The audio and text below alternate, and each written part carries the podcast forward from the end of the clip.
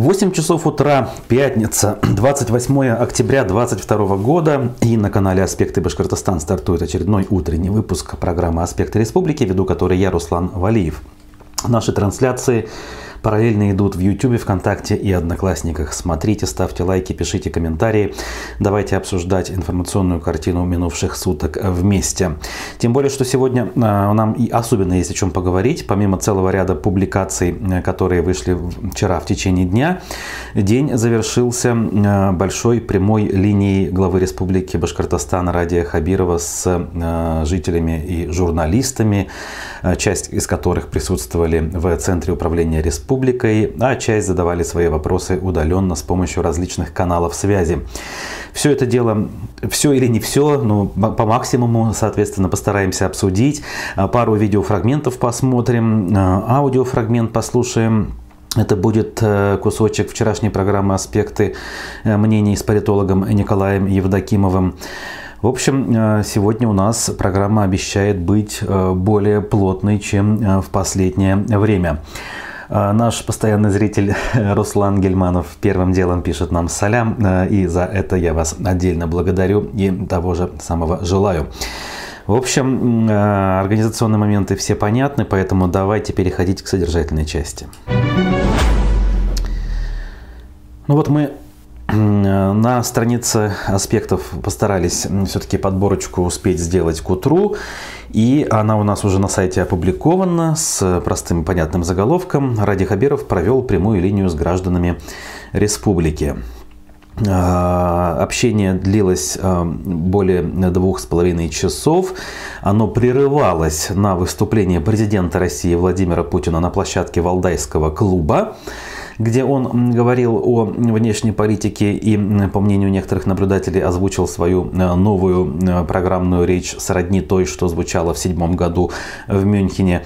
Здесь он э, высказывался преимущественно по, по своей антиглобалистской, скажем так, повестке осуждая э, идею э, однополярного мира, идею гегемонии Запада, так называемые, конечно, эти самые вещи я, наверное, должен добавить, потому что это точка зрения конкретно президента России, ну и, наверное, тех людей, которые с ним в этом смысле взаимодействуют, кладут ему папки на стол и готовят выступления и доклады.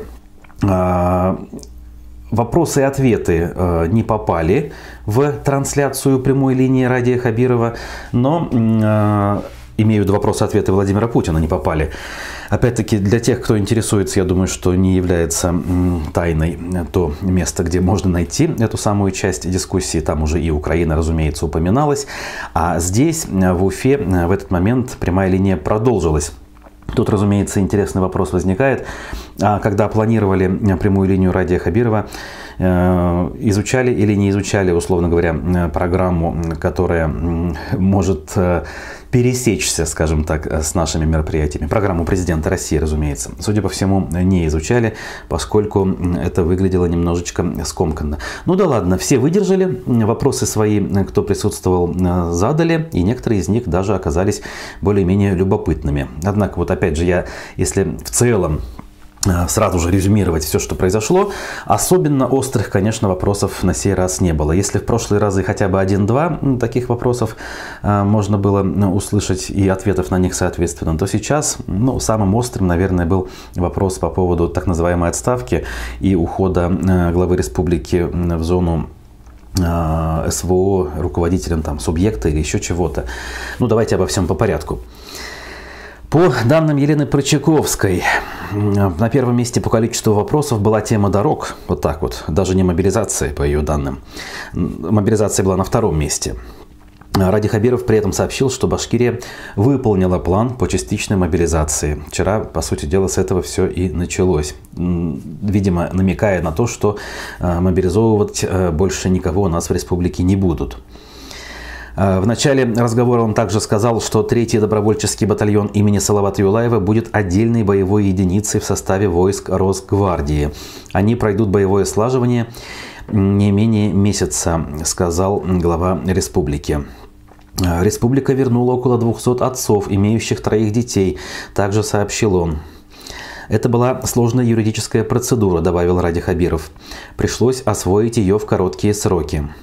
Но вернули только тех, кто находится в местах подготовки к спецоперации, а не в войсковых частях. Вернуть остальных, скорее всего, не получится.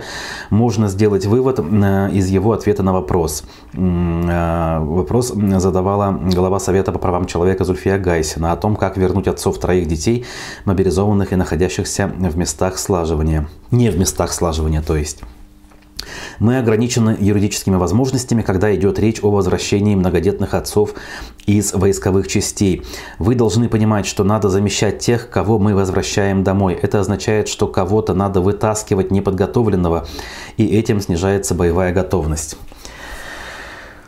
Ну, по поводу неподготовленного, вообще, конечно, можно, наверное, поспорить, опять же, исходя из тех открытых данных, что у нас имеются. А являются ли те, кто был призван двумя неделями ранее, реально подготовленными? А, мы помним прекрасно, как даже в период э, той же войны в Афганистане э, каждый новобранец проходил трехмесячный курс подготовки э, на территории Центральноазиатских республик Советского Союза, о чем, кстати, очень неплохо показано в фильме «Девятая рота» Федора Бондарчук. Главный редактор «Коммерсанта» в Уфе Булат Баширов спросил Радия Хабирова о слухах, в которых говорится, что глава Башкирии скоро, вскоре поедет в ЛНР и ДНР на какую-то должность. И вот здесь давайте посмотрим первый фрагмент, который подготовили наши коллеги с телеканала ЮТВ. В общем, так будет проще и понятнее услышать, что ответил на это Ради Хабиров. Я к своей работе отношусь э, как к службе. Она у меня и называется государственная служба. И в рамках государственной службы, если мне будет э, поручение заниматься чем-то другим, я буду заниматься чем-то другим. Так э, как всякий, наверное, нормальный человек и мужчина устроен. Это вот первое.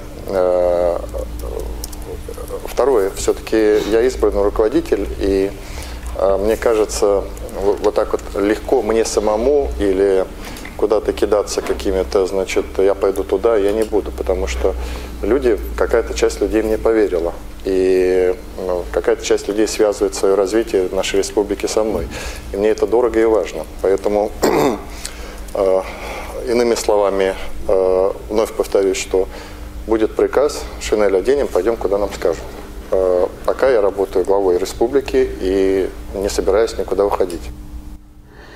Вот э, ответ главы республики. Он э, не, под, не подтвердил, но и не опроверг. При этом добавил, что э, если будет на то воля чуть не сказал Божья, э, воля высшего руководства страны, то, э, конечно, он э, не будет спорить с этим и примет как должное любой призыв главы государства и, соответственно, поедет туда, куда будет сказано.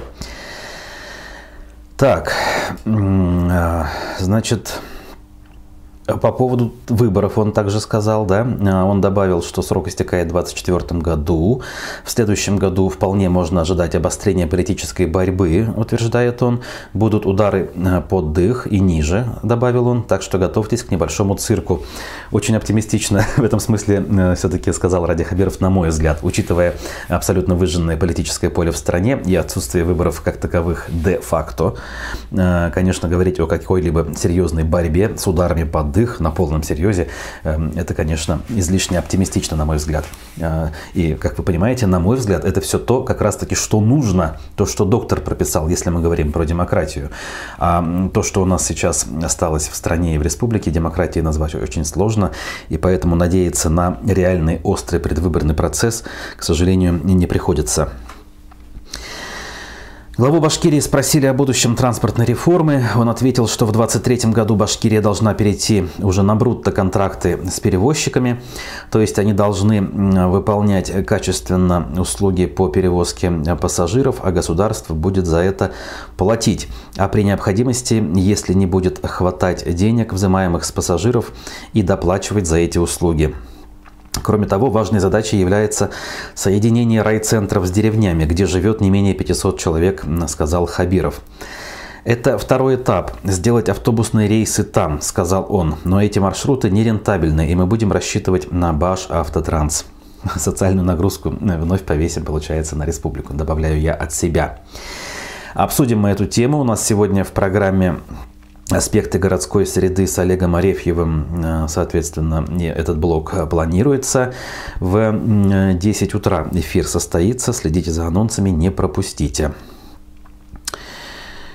Так, в ходе общения коснулись темы предстоящей зимы. Хабиров сказал, что в этом году зимой он будет строже спрашивать с Уфы. Глава считает, что если правильно и грамотно распоряжаться имеющейся коммунальной техникой, то Уфа в снегу быть не должна. Тем более, что республика помогла Уфе поправить ситуацию с материально-технической базой коммунальной сферы. Журналист Алексей Агров спросил, останется ли футбольный клуб Уфа профессиональным клубом. Это достояние республики. Я из этого исхожу, ответил Хабиров. Поэтому не мне решать, быть ему или нет. По словам Ради Хабирова, э, клубу в этом году из бюджета предусмотрено 200 миллионов рублей. А из внебюджетных источников столько же. А за 10 лет существования клуба ему было выделено более 7 миллиардов рублей. Все это время клуб был в руках частных лиц, продолжил глава. Мы предположили, предложили, чтобы республика вошла хотя бы юридически в состав учредителей клуба. Соответствующий указ был э, подписан на днях. Также он сказал, что этих 400 миллионов клубу должно хватить для прорыва при коммерческом гении Шамиля Газизова, сказал Хабиров, э, все-таки подтверждая э, то, что относится он к гендиректору клуба Газизову э, позитивно. Так, Михаил нам тут цитирует выдержку из предвыборных плакатов Радия Хабирова от 2019 года «Счастье работать дома». В общем, основные такие моменты э, прозвучали. Много было, конечно, каких-то таких, знаете ли, около эмоциональных вещей. Елена э, Прочаковская всякий раз пыталась э, что-то там вроде шуток вставить, особенно из ленты соцсетей. Ну а мы давайте еще один фрагмент прямой линии посмотрим, чтобы как-то эту тему пока что, ну, на какое-то время, что ли, зафиналить, как некоторые говорят. Вот. А обсуждать и комментировать, конечно, мы это еще будем с многочисленными экспертами и гостями нашей студии. По поводу добровольцев. Знаете, как... Э, нет, ко мне мои подчиненные не подходили. Я там точно говорю. Э, не подходили, никто не просил. Я это же публично же сказал. Я ко мне не подходите и так далее. Может быть, как-то... Вот. И... Но я не буду скрывать, что ко мне обращались многие руководители предприятий больших, э, разных предприятий, химических, машиностроительных, говорили, Райфович, забирают вот этих людей я отправлял к военному комиссару. Там разговор короткий. Вы доказываете, что, соответственно, человек вам э, критически нужен, но тогда предприятие обеспечивает нам, соответственно, замену этих людей. И предприятия, у них разные, кстати, методы были. Кто-то там э, какую-то доплату делал и так далее, по-разному это решалось. Это жизненная, многочисленная жизненная история, когда мы так делали. Вот. Надо дать должное, никто не обращался.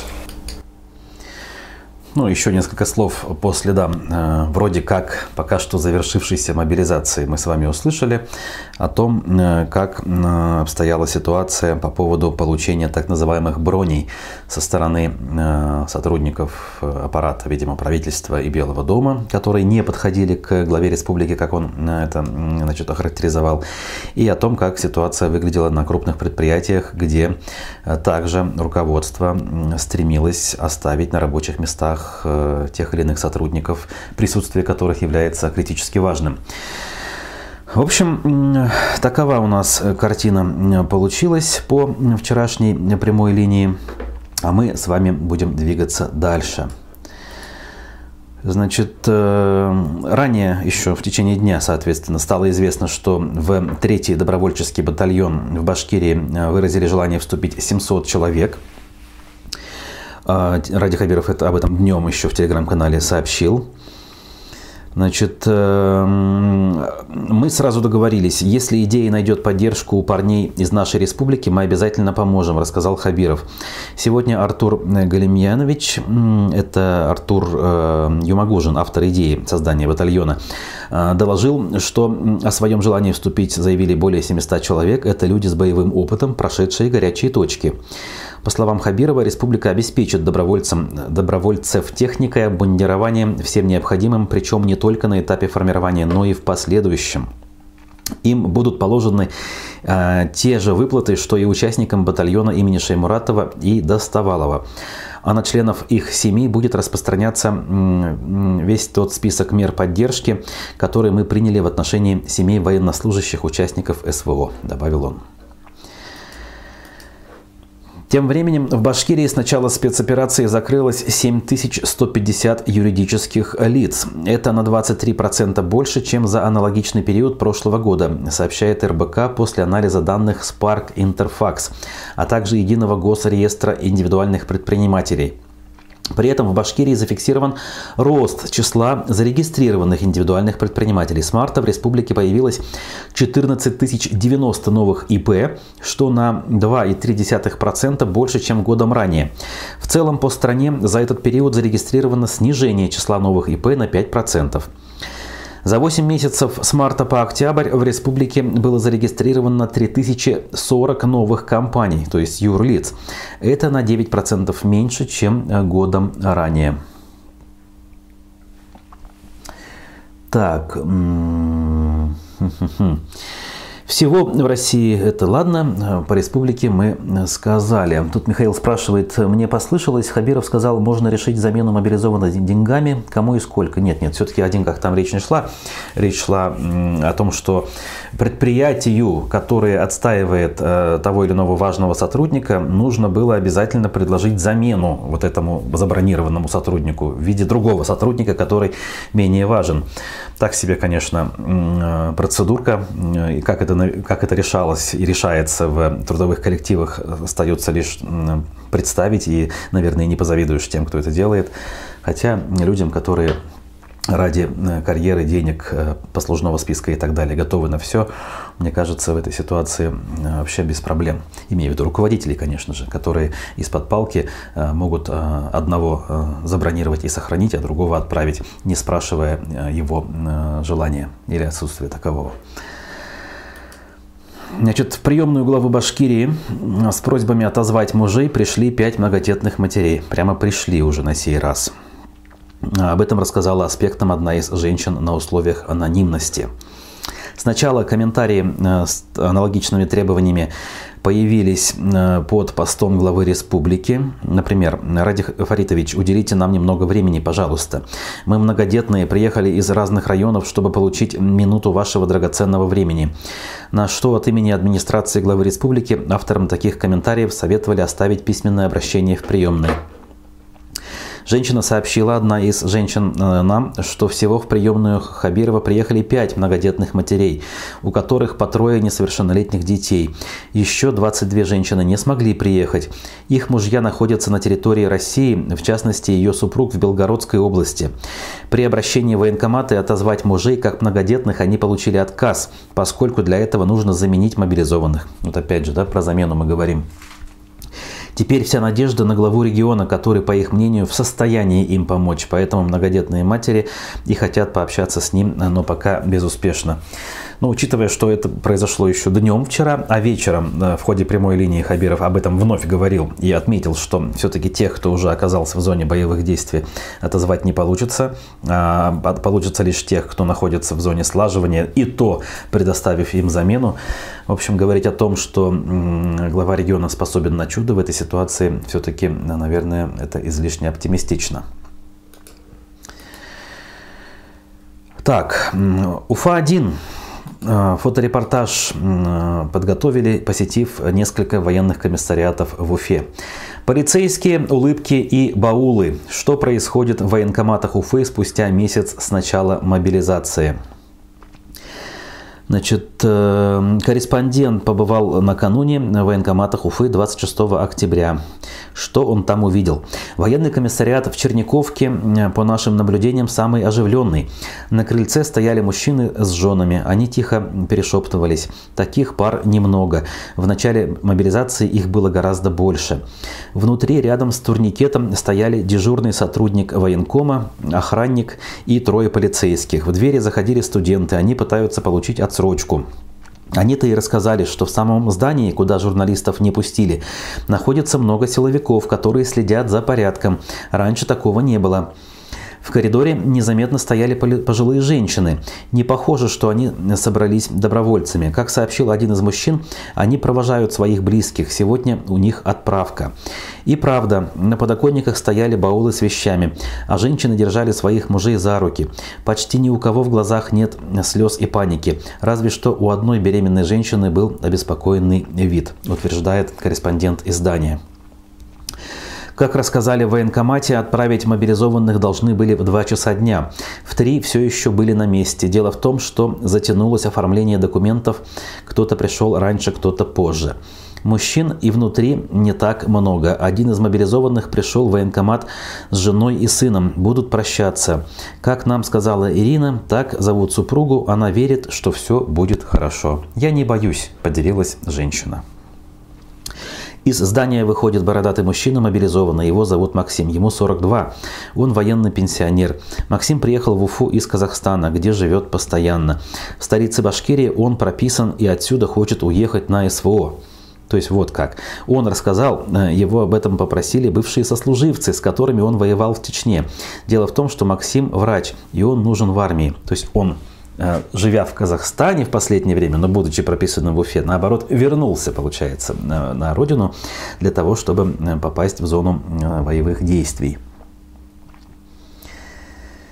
Так, вот такая вот статья. Тут очень много интересного, любопытного, такое, знаете, атмосферная, как обычно, публикация, как это бывает у наших коллег с Уфы-1.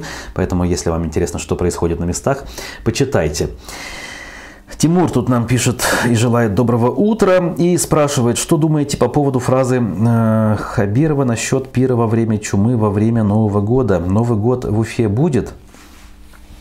Ну, Новый год, разумеется, будет. Э, более того, тот же Хабиров, призывая экономить, вроде бы, с одной стороны, отметил уже неоднократно, что праздничное настроение должно быть, дети не должны заметить ничего плохого, должны отпраздновать, получить подарки и так далее.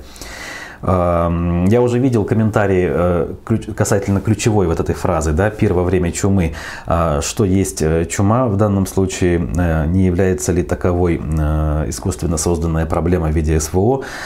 Тут точки зрения могут быть разные, хотя я склонен согласиться именно с такой оценкой происходящего. Так, теперь, друзья, давайте, у нас еще несколько новостей есть, в том числе, кстати говоря, в некотором смысле положительных новостей. Сделаем небольшую паузу. У нас обещанный фрагмент. Вчера замечательный политолог Николай Евдокимов был гостем программы «Аспекты мнений». С Дмитрием Колпаковым они пообщались в ходе э, продолжительного диалога, комментируя э, текущие события. Через э, несколько минут я вернусь, и мы продолжим наш утренний эфир, почитаем оставшиеся публикации республиканской прессы. ТАСС сообщает, что в МГУ создают курс военной журналистики для того, чтобы научить студентов профессионально освещать военные темы. Для чего это сейчас понадобилось? У нас целая плеяда военкоров появилась. Он... Первый момент. Это как раз связано с военкором, но я думаю, что власть не совсем довольна тем, как это все развивается, и полагает, что военные корреспонденты, э, они ведь излишне самостоятельны, провоцируют лишние какие-то общественные настроения с точки зрения власти. Нагнетают. Да, нагнетают. Не являюсь представителем журналистского сообщества, я не знаю, была ли ранее там какая-то специальная военная подготовка, а в частности, позицию там известного нашего телеведущего Башкирия Замата Саитов, который считает, что вообще журналистики не бывает, там военной, там политической или спортивной или какой-то другой, потому что журналист, он либо хороший, либо плохой, вот, а все остальное это от лукавого. С этим, наверное, можно спорить, наверное, военная подготовка это какой-то особые там требования могут быть. Ну, во-первых, это военкоры. Если не было специальной военной подготовки подготовки, имеется в виду журналистской подготовки у них, а, вероятно, власть э, полагает, что они подают информацию не так, как это нужно было бы делать в этой ситуации. Нагнетают, как вы говорите. Во-вторых, у нас ведь Мединский недавно сказал, что вообще МГУ – это чуть ли не коллективный иноагент, рассадник либерализма. Ну, наверное, это плохо, ведь либерализм – это же свобода. У нас либерализм – это теперь э, почти ругательное слово. А раз э, МГУ – рассадник либерализма, ну, самый удачный способ – это создать там отделение военных корреспондентов. Там-то точно либерализма никакого не будет. То есть тоже часть идеологической работать. Посмотрите, мы же говорим о выстраивании идеологического спектра. То есть мы возвращаемся в этом контексте в э, ситуацию Советского Союза, по большому счету. Но проблема большая состоит в том, что в СССР была четко артикулированная идеология, коммунизм. И было четко понятно, к чему э, советское общество идет. А в России на сегодняшний день четко артикулированной идеологии по сути нет. Но а, говорится о том, что это традиционализм или консерватизм, да, если мы говорим о том, что традиционализм – это часть консервативной доктрины. Но образ будущего-то какой? То есть сделать все, как было раньше, но это же не образ будущего. Как? Как в Советском Союзе, но мы его ругаем, потому что Путин регулярно критикует Ленина, например, за ту модель административно-территориального устройства, которую он предложил. Как в Российской империи, ну, кроме имперскости, что еще можно вынести из Российской империи в современную Россию, в сегодняшнюю? Ну, ничего, не сословное же общество, да, и не монархическое типа устройство. Поэтому образ будущего не виден, в отличие от СССР, но понятно, что будет проводиться идеологическая работа. В контексте того, о чем вы говорили, курс э, военной журналистики, да, сейчас э, же и другая идея обсуждается, это введение э, высших учебных заведений проведении курса национальная идеология, она, по-моему, называется, да, или государственная идеология. Ну, как Такое это наука научного коммунизма. Ну, его сравнивают с научным коммунизмом, но э, дело в том, что э, не совсем понятно, что такое национальная идеология. Она есть, а вот э, если она есть, ну, а каковы ее базовые принципы? Что это как не обычный консерватизм? Если это не просто консерватизм, то в чем? Это какие-то элементы другой национальной доктрины. Ну, просто э, я как политолог не слышал о существовании так называемой российской идеологии. Ее не существует. Есть классические традиционные идеологии, идейные доктрины, да, но они в равной степени могут присутствовать в любой стране, или, по крайней мере, в большинстве стран. А в чем смысл российской идеологии? То есть, с точки зрения науки, это нонсенс, не существует. Ну, вот вчера, допустим, Аббас Галямов написал в телеграм-канале, что у советской власти ничего не получилось э, с идеологией в вузах, а уж нынешней-то подавно. У советской власти было намного больше времени, и до поры до времени у ней получалось. До поры до времени, а, а именно до где-то середины 70-х годов. А почему не получилось у советской власти? Власти. Потому что та модель идеологии, которая предлагалась, она не соответствовала де-факто сложившемуся в Советском Союзе в 70-е годы обществу потребления, которое является вроде как продуктом западной цивилизации. Если мы говорим о сегодняшней России, в чем основные проблемы российской власти? В том, что э, она строила и, в общем-то, построила э, за 30 лет после распада СССР э, в России общество потребления. Российское общество – это общество потребления. То есть по модели своего поведения это западное общество. Как бы там ни пеняли на Запад, в том числе те, кто свято уверен уверен в том, что мы должны идем другим путем в своей жизни, да, вот образ жизни людей, он в принципе, западный. Ключевыми ценностями являются все-таки ценности материальной жизни для большинства людей. То есть это некое создание материального благополучия, достижение определенного уровня материального благосостояния, образование детей там, и так далее, и тому подобное. То есть вот такие вот вещи. И сегодня государство пытается вроде бы как сказать, ребят, так, стоп, мы опять будем возвращаться к тому, что ценности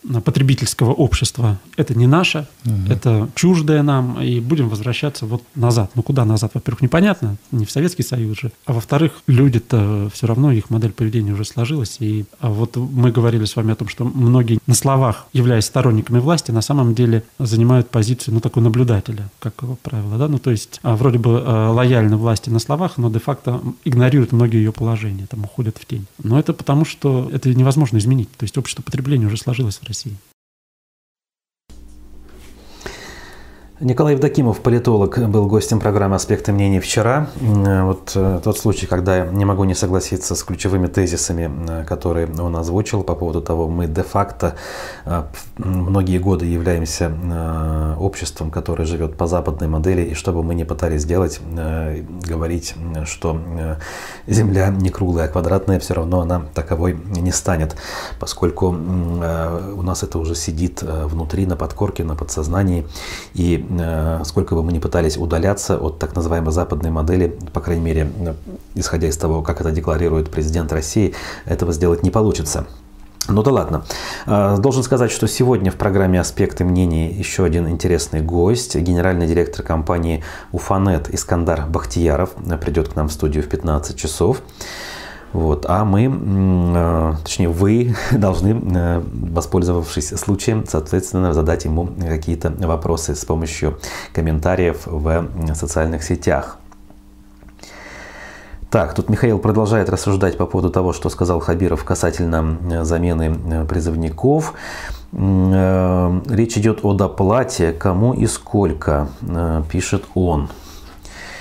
Ну что ж, прослушать я сейчас вряд ли смогу. Ну да ладно, я думаю, что даже если какая-то оговорка и прозвучала, то это именно оговорка, которую за уши не притянешь.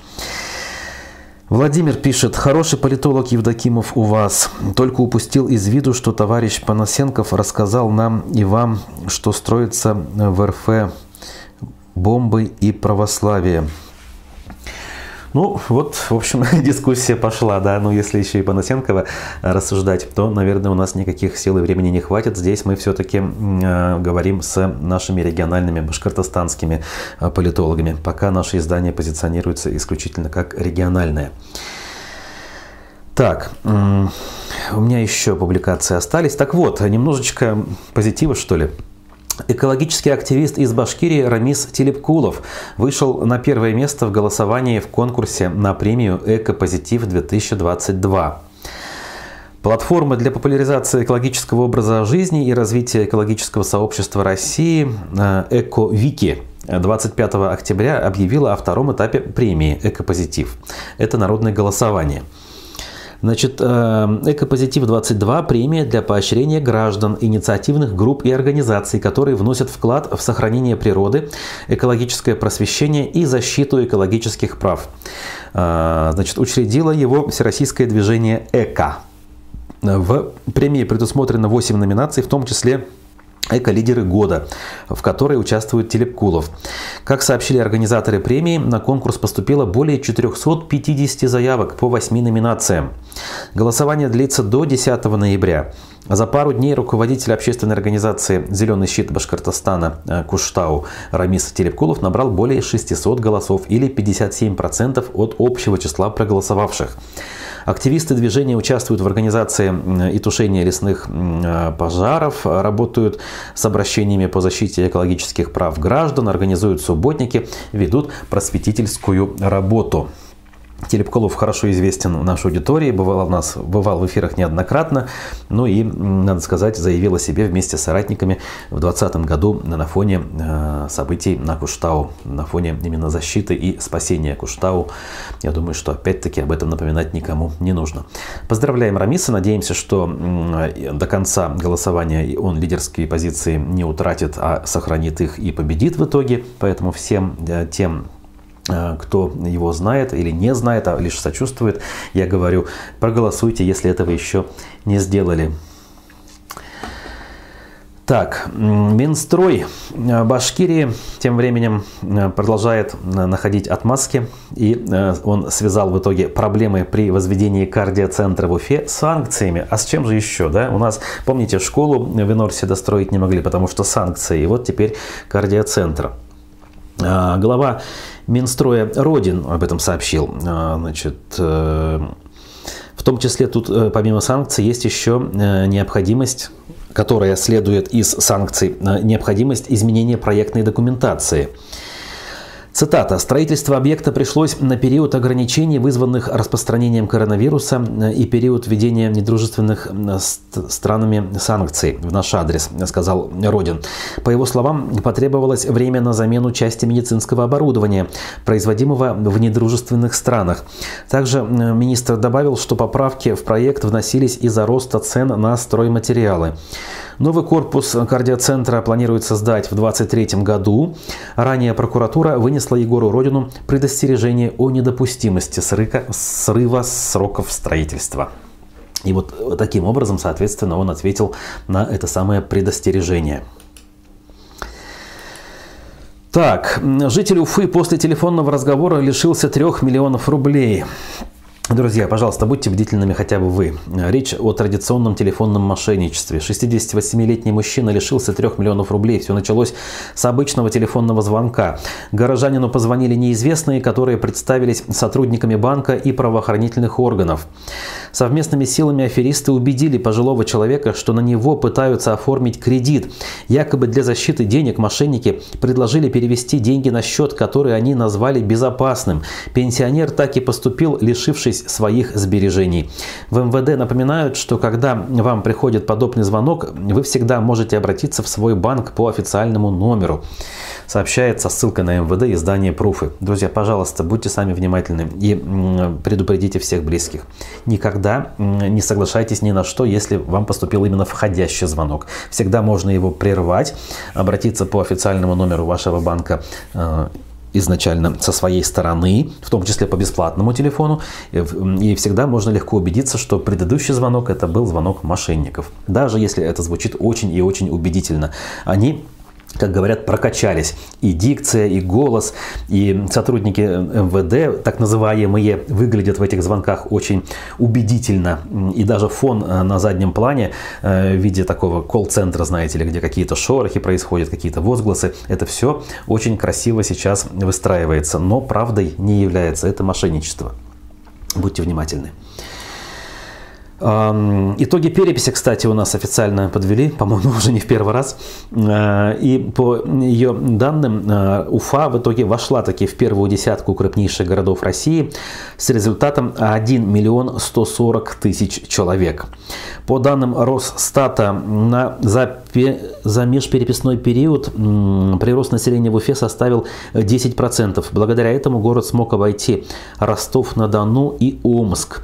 Миллионником Уфа впервые была признана в 1980 году. Всего у нас в России насчитывается 16 миллионников. За последний период, прошедший между переписями, к списку добавились Пермь, Воронеж, даже Краснодар и Красноярск. О как. А в обозримом будущем численности в миллион человек могут достигнуть еще 5 городов. Лидеры это, разумеется, Москва с 13 миллионами и Петербург э, с 5 миллионами 600 тысячами человек официально, которые там э, не только прописаны, но и живут. Так, э, депутаты значит, э, Башкирии, как и многие другие, как известно, стали соавторами законопроекта о запрете пропаганды ЛГБТ. И УФА-1 пообщалась с ними, за что им большое спасибо. Но буквально пару цитат, я думаю, вы сами все поймете. Депутат Римма Утяшева считает, что в стране необходимо запретить все, что противоречит представлениям о традиционной семье. Мы за нормальные ценности. У нас есть закон, запрещающий однополые браки, гей-парады. Кому это нужно? Это вообще противоречит нашей конституции, нашему устою. Мы в многонациональной России, заявила Утяшева. Причем здесь многонациональность интересна. Да уж. По ее мнению, у людей с нетрадиционной ориентацией могут быть проблемы с психикой. Пропагандировать их ценности детям нельзя. Хотя еще в конце 80-х Всемирная организация здравоохранения э, признала, что никаких проблем с психикой у этих людей нет. Это естественный природный процесс. У нас нет такого родитель один, родитель два. У меня, как у врача, всегда возникает вопрос, нормально ли все с психикой у людей за пределами России. Ага, все сумасшедшие в мире, и только в пределах России люди здоровые. Боже мой, какие же у нас депутаты. Стыдно.